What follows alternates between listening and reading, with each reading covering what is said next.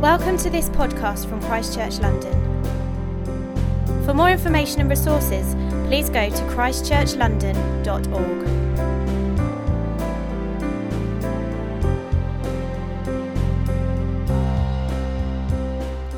Good morning, Christchurch London Central Service. How are you doing today?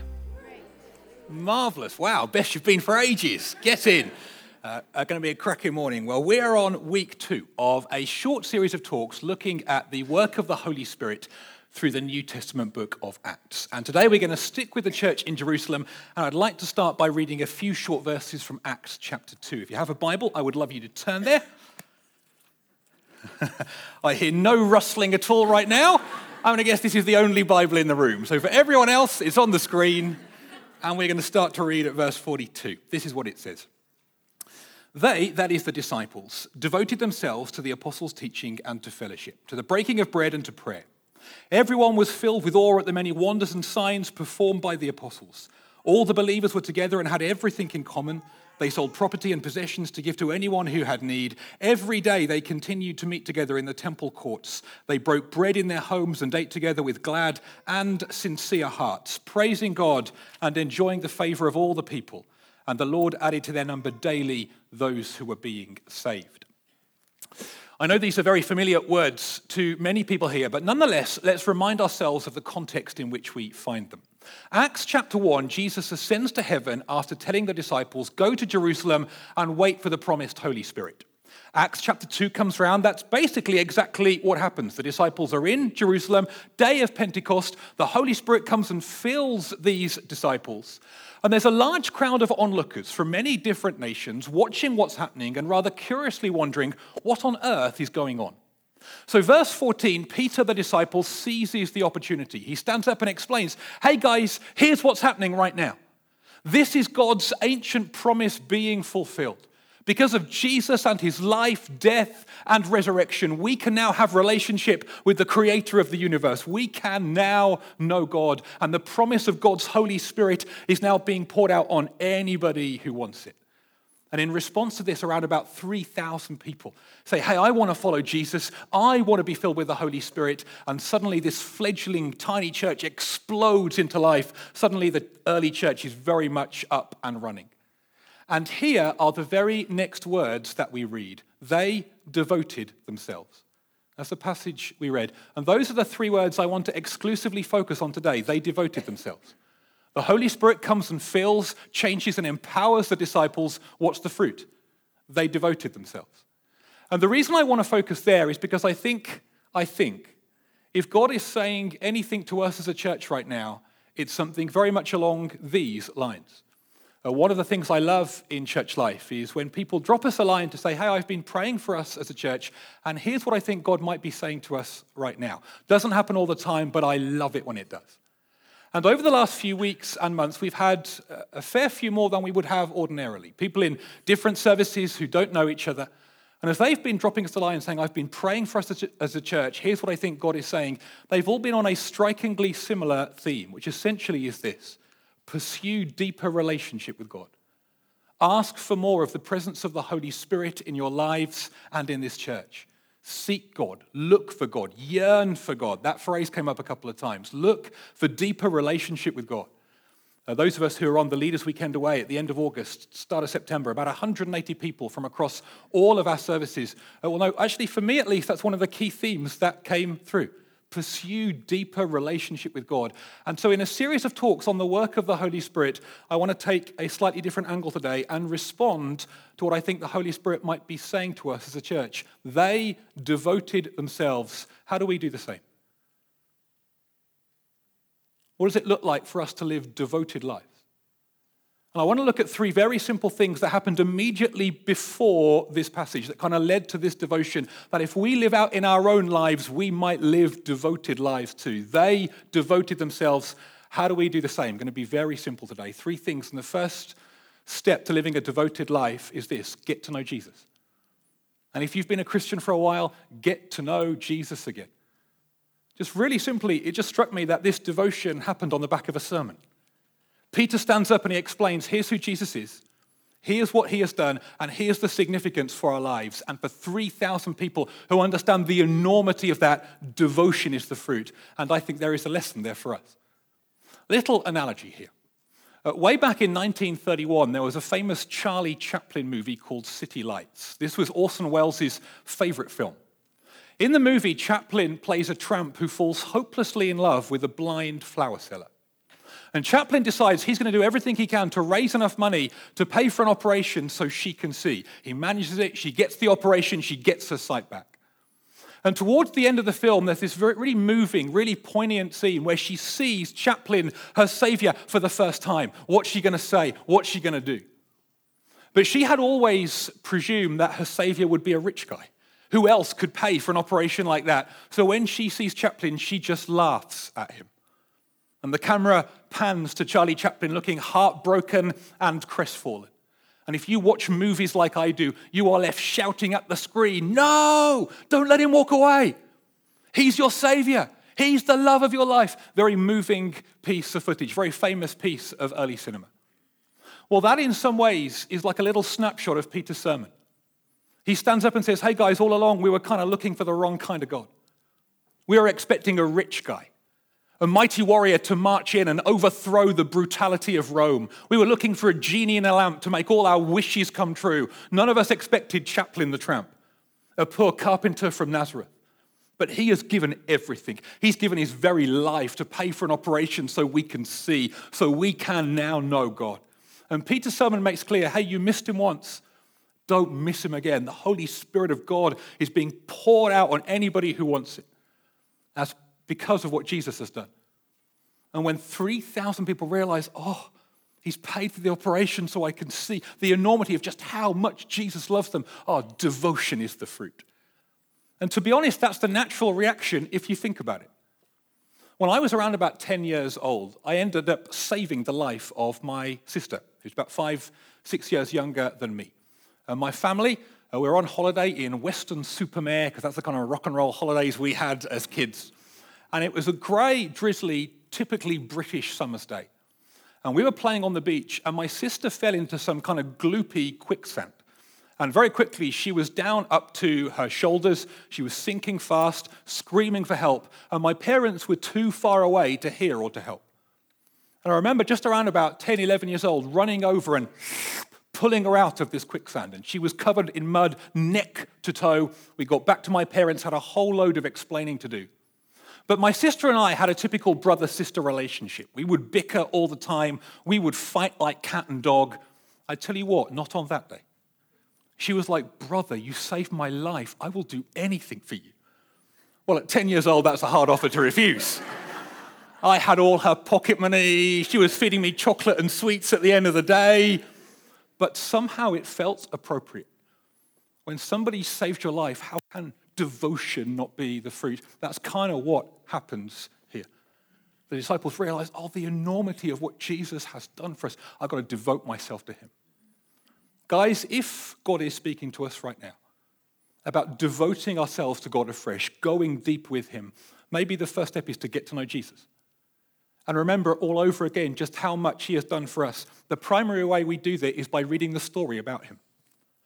We can miss him if we skim. But when we look deep, this book is described as being God breathed. We can encounter the breath of God, the Spirit of God, through reading this book. And hey, this is a series about the work of the Holy Spirit. It is important that we remember that the primary role of the Holy Spirit, his number one job, is to point us to Jesus and remind us of what Jesus has said and done. How do we devote ourselves? We just get to know Jesus. That's the work of the Spirit in our midst. One of my favorite ever quotes comes from a guy called Dallas Willard. He was a professor of philosophy at the University of Southern California. Amazing mind, amazing man, wrote some really deep stuff. But my favorite quote of his is very, very simple. He said this Jesus isn't just nice, he is brilliant. I love that. You know, sometimes I, at least, am in danger of overcomplicating this Christianity thing. It's all about Jesus. He is brilliant. And when I understand afresh just how much He's done for me, I can now know God because He gave everything for me. How can devotion not be the fruit? You know, the danger is for many of us, if you've been in church for a while, you get dulled by familiarity. How do we devote ourselves? We know again how much Jesus has done for us. He's brilliant. First step to leading a devoted life. Second step to leading a devoted life is we repent. We repent. What happens here is these disciples, they hear about what Jesus has done. And we're told in Acts 2, they are cut to the heart and they cry out, What then shall we do? Peter simply replies, Repent and be baptized. Repent and be baptized. Now, I want to say something about this word repent because depending on where you're at in your spiritual journey, we can kind of be turned off by it. If you are exploring faith for the first time, if you're new to this whole church thing, it kind of carries this connotation that there's this long list of bad things that the church thinks that we all do, and some of which we quite like doing. And I've got to, oh, give them up if I want to follow Jesus. I want to deconstruct that idea in a few moments' time. But I also think if I've been following Jesus for a while, that I can switch off at that word because I think to myself, oh, repent, I did that a long time ago. Don't need to worry about it now. That is most definitely not the case, and here is the main reason. Because it is possible to know loads about Jesus and to be in church every week and to lose my devotion. You could have been singing songs to Jesus a few moments ago. You could read the Bible every day and you could have lost your devotion. In fact, when a guy called the Apostle Paul, who wrote much of the New Testament, writes to a young church in Corinth, he actually said to them, I'm afraid, guys, I'm afraid that you could be led away from your sincere and pure devotion to Christ. You can be in church every week, you can be on a church planting adventure, and you can lose your devotion. I wonder if that could be true of anybody here. You know the stuff. You read the Bible lots and you lose your devotion. That's exactly what happened to one church. We read about them in the last book of the Bible, Revelation. And Jesus actually comes to them in this picture and he says, Hey, you guys have worked so hard to make church happen. He really commends them for it. But then he says, This, I have this against you. You lost your first love, you lost your devotion. And his command to them is exactly the same. He says, Repent, repent. So, what does repentance look like? What does it mean? Well, I want you to imagine for a moment your favorite artist or your favorite musician Imagine a stunning aria being sung at the front of this service. Imagine your favorite sports person. Well, whatever you are thinking of is the product of devotion. It's the fruit of a devoted life. Saying yes to pursuing that particular art form has involved a myriad of no's time, energy, money to things that could rob them of excelling in that area. Well, following Jesus works exactly the same way. If I want to say yes to Jesus, if I want the very best, deepest relationship with God that I can possibly have, I have to say no to the myriad of things that can rob me of my sincere and pure devotion to Him. So, what do I need to say no to? Well, John Stott's commentary on the book of Acts is really helpful for you because he goes through the first few chapters and he identifies three particular stumbling blocks that could rob the early church of their devotion. The first, Acts chapter 3, is external pressure. In this case, persecution, though it can come in many forms criticism, stress. Second, Acts chapter 5 is internal temptation to compromise, living for myself and my own ends rather than God and relationship with Him. And the third, Acts chapter 6, is distraction, busying myself with many things rather than pursuing the best relationship with God. Don't know about you, I can relate to all of these. Maybe distraction in a city like London in particular if your prayer life is like mine, you're like, Dear God, thank you for this day. I love you so much. Oh, look, a cloud. that cloud looks a bit like a refrigerator. I wonder what's in my refrigerator right now. Oh, I'd really love some chocolate. I must add chocolate to my shopping list this weekend. What am I going to do this weekend? Oh, I know. Let's watch a movie. Let's have movie night. Let's watch Lord of the Rings. I like Lord of the Rings. Let's watch another clip on my mobile phone right now. Anyone have a prayer life like that? if we want to redevote ourselves to God, what do we need to say no to? And I find it interesting that in Ephesus, actually, it was hard work that robbed them of their devotion. Anyone here, you've just worked tirelessly as we've multiplied to meeting in multi locations over the last 18 months. Jesus will commend you for that. But what's happened in here? Has it cooled at all? You know, I can relate to the other two as well external pressure and internal temptation to compromise. And before you think I'm going to now list a long list of bad things that can rob us of our devotion, I actually find it's the subtler temptations. fear, insecurity, settling for a life of comfort and ease that can be most toxic to my relationship with God. I remember my second ever sermon in Christchurch. It's back when we met in a wine museum on the South Bank called Vinopolis. Hands up if you remember us when we met in Vinopolis. Old people down the front and one at the back. And my second ever sermon in Christchurch, John chapter 13, Jesus washing the disciples' feet, it was a belter. and somebody came to me at the end of the talk, and I think they were trying to be encouraging. I think they were. But here's the feedback they gave me Andy, well done on the talk. It was so much better than the last one. That's the feedback that I got. and they carried on talking. I heard nothing. All that went on in here was, oh, what's wrong with the last one? Now, there was insecurities going on in there already, but you know, one of the fruits of that moment was I went to David Stroud, who leads the team at Christchurch, and I said, look, I'll clean toilets and I'll sweep floors, but I don't want to do that anymore. And for two years, I stopped preaching in this church because I'd lost a battle in here. Oh, I sang the songs. I read the Bible. I talked to God about how much I wanted to follow Him, but I closed off a little portion of my life. You know what I had to do after two years? I had to repent. I had to say to myself, you know what? I am not going to let fear and insecurity and passivity and settling for the path of least resistance. I am not going to let the words that other people have spoken over me rob me of the life that I could be living in God. Anyone here relate to that? Are there things that you believe about yourself? Are there things that people have spoken about you or over you that are robbing you of the life that you could be living with Jesus? It's time to say no. It's time to repent and say, that will not have a hold over me anymore. I want to say a word about baptism here. That was a key part of my repentance journey. That's Peter's instruction to the disciples here repent and be baptized. You may have seen us baptize uh, people here at the Mermaid Theatre. Big tank of water here on the stage, and as people are immersed in the water, it's the most wonderful picture of people saying no to the way that they used to live. I'm not living for me anymore, I'm living for a relationship with Jesus. And when we bring people up out of the water, because we always bring people up out of the water, it's a wonderful sign of the fresh start, the new life they have in God. But for me, that was a huge deal. I felt really scared.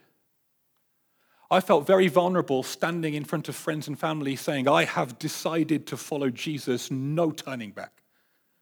You know what I had to do? I had to repent. I had to say, fear and insecurity will not rob me of taking this step what actually turned out to be a profoundly significant step in my own faith journey. The first thing Jesus asked us to do, repent and be baptized. Guys, if God is calling us right now for a corporate act of devotion, maybe there's a couple of dozen people here, and the step for you is, I've got to be baptized. Next baptismal service, Sunday, the 19th of November. If you're interested, you can email baptism at christchurchlondon.org. You commit yourself to nothing at all, but we can answer your questions and we can empathize with whatever fears or insecurities are going on in here. How do we devote ourselves to God, get to know Jesus, and then we repent? No to anything that could rob me of the best. I want to say something about money here. A couple of obvious reasons. Firstly, over the next two weeks, we've got a really significant gift day uh, where we are hoping and praying for an offering of £250,000 across all of our services. And I was struck how financial giving, generosity, was a key part of these early disciples' devotion. You know why it was such a big deal? Because of the significance of what they were saying no to. Struck me a couple of years ago when I was preparing a different passage on Acts. It struck me afresh as I was preparing this talk. You see, in the Old Testament, the Israelites got pretty obsessed about the land, this patch of earth where God would one day visit and then come and make everything right. No one expected Chaplin the Tramp, Jesus of Nazareth, the poor carpenter. And so they became obsessed with obtaining the land, defending the land, passing on the land to their descendants. And yet, what is happening in Acts chapter 2? They're giving up the land. They're selling property and possessions. Why? Oh, why would they do that? The other Jews would have been, What are you doing? They're laying down one dream and they are pursuing another because they have realized God's bigger picture. It's not, not about one patch of earth. God's master plan is to redeem the whole of creation through Jesus Christ. So one dream goes down and I'm going to embrace another one. You know, more than anything else in the world, more than anything else in the world, what we do with our money shows what we are devoted to. You want to know what you're devoted to? Look where you spend your money. Jesus himself said, Where your treasure is, that's where you'll find your heart. If I put all my money into the latest fashions, as you can see that I do, then what happens? You shouldn't have laughed there, by the way. That's just a, just a little cue. Then what happens is I care more about how I look, what others think of me. Put my money there, heart dances along with it. If I put all my money into the stock market, my heart just dances along. Oh, how's the stocks and shares doing? Where you put your treasure, that's where your heart is. You know, when offerings like next week come around, at least for me, maybe not for you, but for me, I find it both a test and an opportunity. Oh, it's revealed again what I'm really devoted to. I wanted to spend my money here. Oh, I've got to get to the church now. Oh. But it's also a wonderful opportunity for me to renew my devotion. And I give, I decide I'm not going to spend on that because I'm going to invest in his kingdom. You know, what happens in here is I experience a mini death, usually. I'm going to die to the things I really wanted and die a bit to me. But the other side of that, I'm like, oh, more intimacy with Jesus. Actually, yeah, this is a reordering of my priorities. And I really felt I should say this ahead of next week's offering. Firstly, hey, if you don't give, that's totally fine. You're welcome here. We love you. Come build church with us anyway.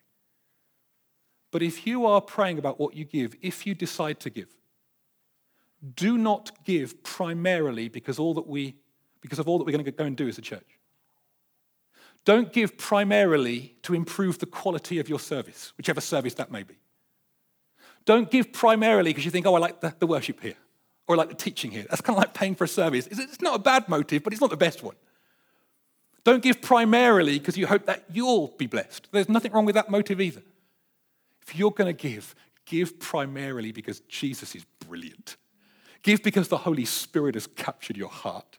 Give because there's nothing better than following him. Put your treasure there. He ain't just nice. He's not just a good teacher with some good things to say. He's amazing. Put your treasure with him. Now, as Joy and I have been thinking and praying about what we give, out of the blue, I was reminded of the most curious anecdote from a TV game show that I used to watch in my student days. It's called Call My Bluff. Uh, hands up, have you ever, ever watched this before? These people are also old. Well done, my people, my people. Uh, Bob Holness, Alan Coren, Sandi Toksvig, who's now presenting some stupid cooking show, I believe. And um, Alan Coren told this story. I don't know why I remember it. I think maybe a preacher has adapted it, but he was filming for another TV show. And uh, he had to catch a train from King's Cross Station. So we had a bit of time at the station, so he went into a cafe. He bought a coffee and a four fingered Kit Kat. And uh, the cafe was quite busy. There's one space on a table with a guy opposite, and he thinks, he says to the guy, Can I sit here? The guy says, Yeah, sure. Sits down at the table, reads his paper, drinks the coffee, and eventually grabs the Kit Kat, takes a finger, starts eating. Well, the guy opposite starts staring at him in a slightly creepy way. Alan Coren thinks, well, he probably recognizes me from the TV and is trying to work out, you know, who I am. Well, as he's thinking all of this, out of nowhere, this guy reaches across, grabs Alan Coren's Kit Kat, breaks off a finger, and starts eating it himself. Alan Coren is furious. He thinks, just because I'm a minor celebrity doesn't mean this guy knows me. So, really angry, he reaches across, grabs the Kit Kat, breaks off the third finger, and ah, eats it a bit more angrily. Well, this guy stares at Alan Coren a bit more and eventually reaches over, grabs the final Kit Kat finger, and finishes off the Kit Kat. Well, Alan Coren is incandescent with rage. Blood is pumping through his veins. He's like, What do I do now? And he notices this guy has got a large cake next to his coffee. So he reaches over, grabs this cake, and um, takes the most enormous bite and uh, eats it in his face. Well, this guy stares Alan Coren for a long time and eventually stands up and marches out the cafe in a huff. Alan Coren thinks, I am victorious. No one messes with me. Oh, and now there's free cake. Finishes off the cake. Lovely jubbly. Well, after about five or 10 minutes, he thinks, oh, time to go. Train's ready to leave. So he decides, I better go. Leans over to pick up his bag. Horror of horrors, there on top of his bag was his Kit Kat. Dun, dun, dun. And he has this dawning realization that, oh no, I thought that guy was stealing my Kit Kat. In reality, he was sharing his. Now, here's the point of this illustration. This is a great illustration, by the way. When I approach offerings like next week, Now, I often feel like Alan Coren, my Kit Kat, my money. You know what the reality is? For every person here, whether you realize it or not, everything I am and everything I have is His. And so when offerings like next week come around, it's just a chance to offer back to Him some of what He has already lavished on me. It's an opportunity for devotion. You know, the reason that God talks about giving so much in the Bible, the reason that Jesus taught on giving more than anything else apart from the kingdom of God, it's just that it's going on about money the whole time. You need to be clear, it's not because God needs the money. He owns all the Kit Kats. God is not up in heaven right now looking down at me thinking, Andy, please preach this bit right. I mean, if you don't get it right and we don't get the offering, my plans for this church and London and the world are doomed. No. He owns all the Kit Kats. Now, next week, the week after, if we get £2.50 or £250,000 or anything in between, we're going to be okay. Because he's the one building his church. We just trust him. But I think next week, if God is speaking to us about, hey, devote yourselves afresh, pursue me again, ask for more of my Holy Spirit, what a most wonderful opportunity for a corporate act of devotion to God, you first, ahead of everything else.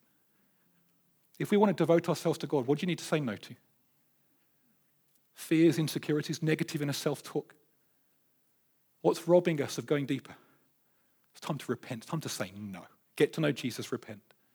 And then, thirdly and finally, how do we devote ourselves to God? We receive the Spirit. Told you to be simple today. What happens here. Hear about Jesus. He's amazing. He's brilliant. They repent and then they receive the Spirit. And in some ways, you could argue this is the most important step. Whole load of verses I could quote here. Let's just do Romans 8. It's only by the Spirit that we can cry out, Abba, Father, Daddy God. And I know Him personally, loving Father rather than a distant deity. In other words, if I want to live a more devoted life, I just need more and more and more of the Holy Spirit. How do I get more of the Spirit? Just got to ask. Just got to ask. Before I say a bit more on receiving the Spirit, I just want to say this, both today, but also as we go through this series, I want to encourage you, as much as you are able, to turn off the inner cynic when it comes to receiving the Spirit. A little later on, I'm going to pray an ancient prayer Holy Spirit, come. I want to encourage you, turn off the inner cynic. It's easy to think, oh, I'm not feeling anything, therefore he's not here or it's all about the emotion of the moment. It's all about hype. It's all a figment of my imagination. Can I encourage you as much as you're able to turn that off? And here's a little apologetic that some of you may have heard before uh, to help you do that. I want you to imagine for a moment the might of the Roman Empire. There's a map coming up showing the power of Rome at its zenith.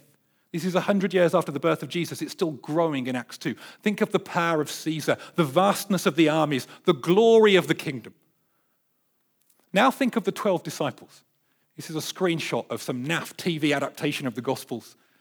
I watched a movie recently called Risen. It's got one of the Fiennes, Josie Fiennes, Ralph Fiennes. Uh, it's not very good. Don't waste your time with it. Interesting angle on the Gospel story.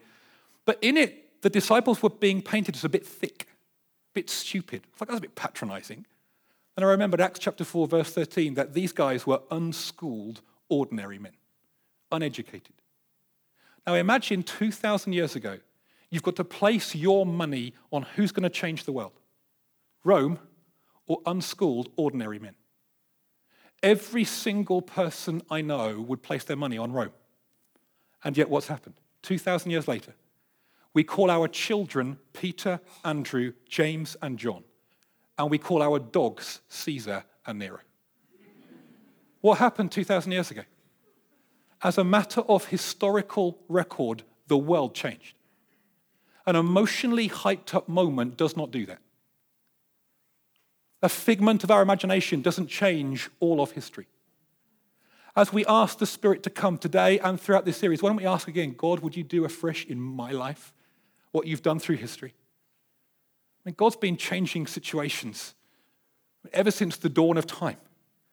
This is just one story. I was reading recently of a town city in Guatemala called Almolonga. A few years ago, this was just a thoroughly broken place dark, deprived, incredible levels of poverty, destitution, murder in the streets, gang warfare, drug and alcohol addiction. There were so many criminals that the prisons in Almolonga were overflowing. They had to bus criminals outside the city to other towns and cities because there were just so many of them. It was so desperate that a few, a few devoted disciples just gathered together and they started to pray, Holy Spirit, come. The strangest thing happened. It's like God met with an entire city. People started coming to faith in Jesus in numbers. People got miraculously free of drug and alcohol addictions.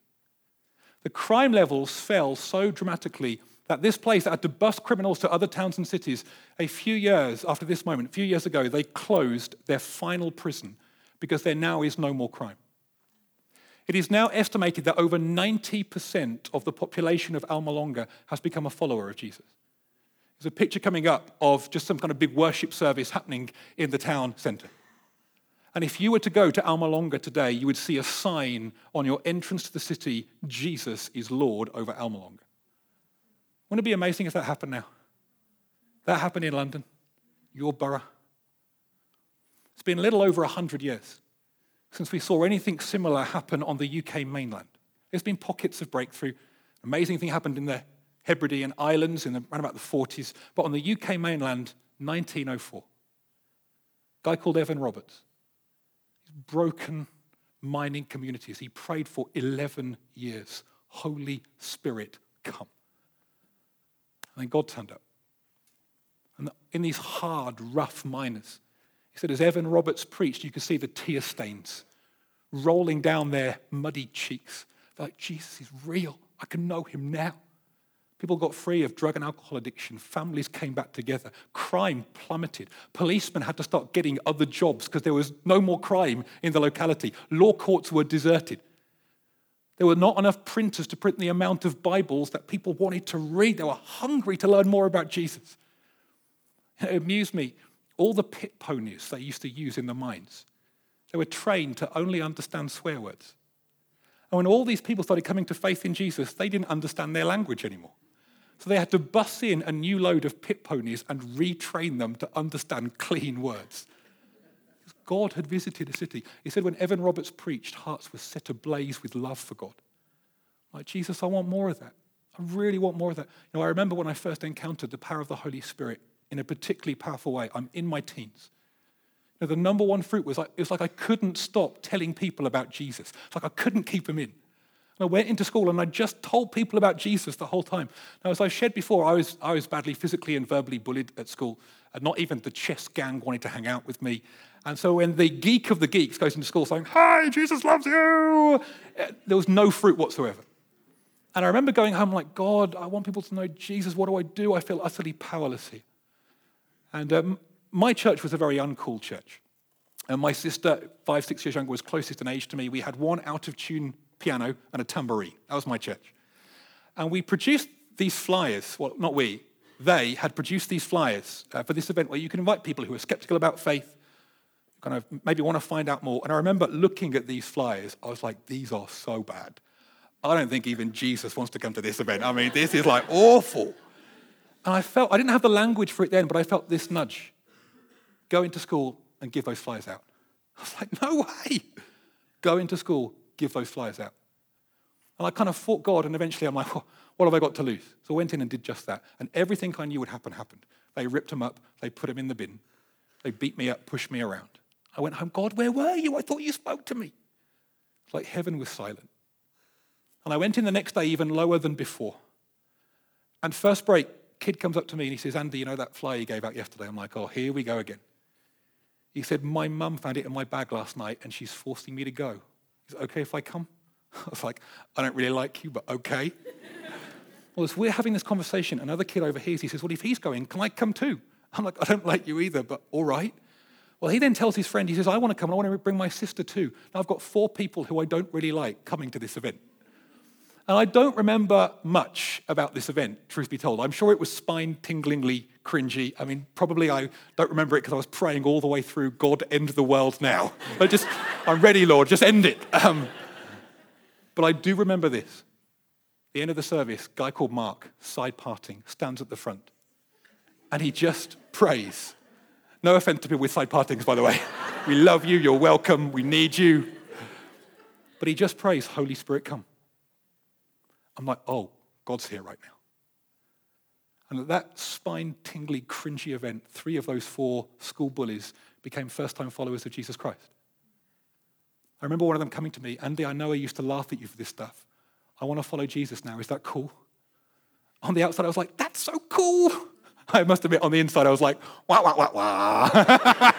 but you can't do that as a Christian, that's bad. but you know, right at the dawn of my faith journey, I learned a very powerful lesson that the life changing power of Jesus Christ does not rest on inventive strategies or eloquent talks or flashy multimedia presentations.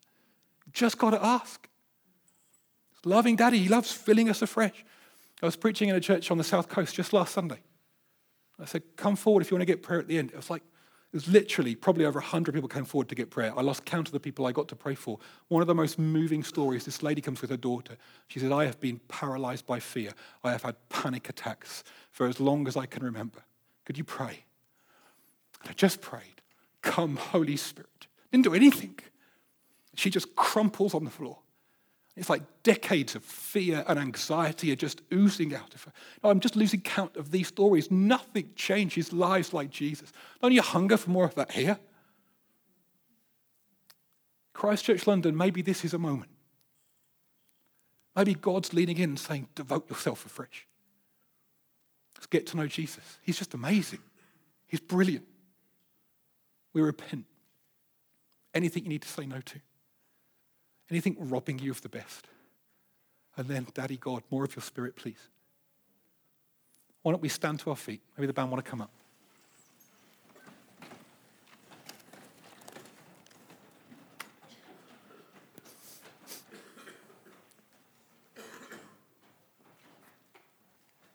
Here's what I'd like to do. In a moment, I'm just going to ask the Holy Spirit to come and fill us afresh. Before I do that, I want to give you a moment in case you need to repent. In case there's anything in here you need to say no to that is robbing you of the life you could be living with Jesus. Fear, inadequacy. Is there a longing in some of you for God to do really amazing things, but there's this doubt? Would he ever use me? It's time to say no. I'm going to believe my God is a loving Father, not somebody I have to prove myself to. He's a moment to repent, to say no.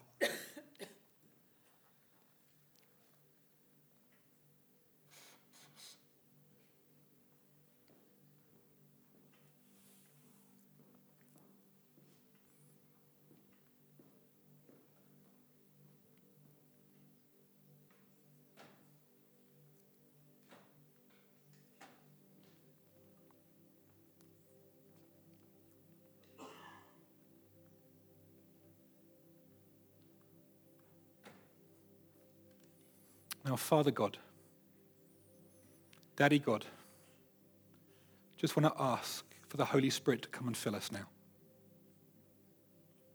Fill us afresh, I pray. Generous Father, fill us afresh.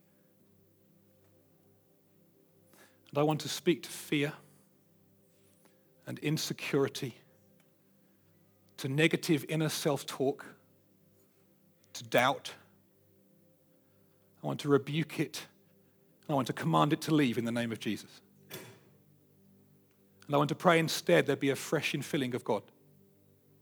The kind of overflowing knowledge of how much you love us and how for us you are. I want to pray fear would be replaced with confidence. I want to pray for an outpouring of spiritual gifts, leadership, I pray wonderful healings and miracles would be not only woven into our journey as a church, but into the lives of individuals here. I pray there'd be men and women here who just hear your voice more clearly and more sharply than ever before because they kind of receive something from God.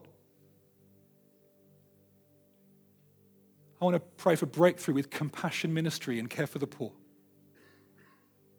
Holy Spirit, come.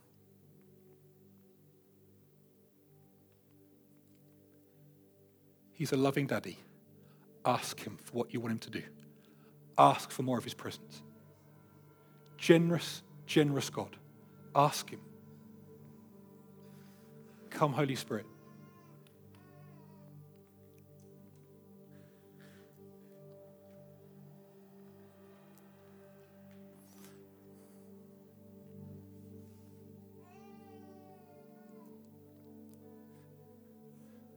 Now, here's what I'd like to do before we sing a closing song. When Paul writes to a guy called Timothy, he talks about him getting a gift from God through the laying on of hands. No idea how it works, but it's in the Bible, so I think it's a good thing to do. I just feel for you, there's, I see spiritual thirst on some of you. You long for more of God in your life, for a fresh infilling of the Holy Spirit, for gifts from God. We'd like to pray for you and lay hands on you. This is a gutsy thing to do for some of you. Say no to fear. If you'd like to get prayer, can I just invite you to come to the front right now? If the prayer teams could come forward too, that would be great. Some of you, you long for God to use you in the area of leadership. I feel there's leadership here. I'd like to lay hands on some of you and pray for you for that. Some of you just feel a bit dry and fatigued. Life feels busy.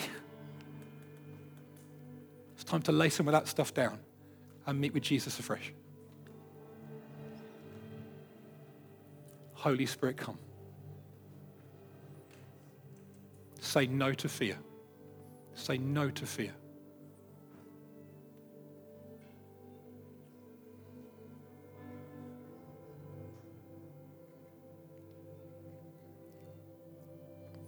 Okay, here's what we're going to do now. We're going to just worship Jesus. Closing song. For you guys at the front who've come forward, you can just wait for someone to come near you. Before then, you can just keep on asking Him for more of His presence. Just worship Him. For everyone else, let's just keep worshiping Him. And if you've not come forward yet, but you'd like to, you never miss an opportunity here. Just come forward when you're ready, and we'd be honored and delighted to lay hands on you and pray for you that you kind of get something from God today, a fresh and feeling. But for all of us now, let's just worship Jesus. He isn't just nice, He is brilliant, He is amazing, and He's here right now. Let's worship Him together.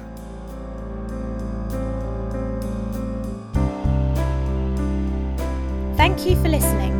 For more information or for further podcasts and downloads, please visit christchurchlondon.org.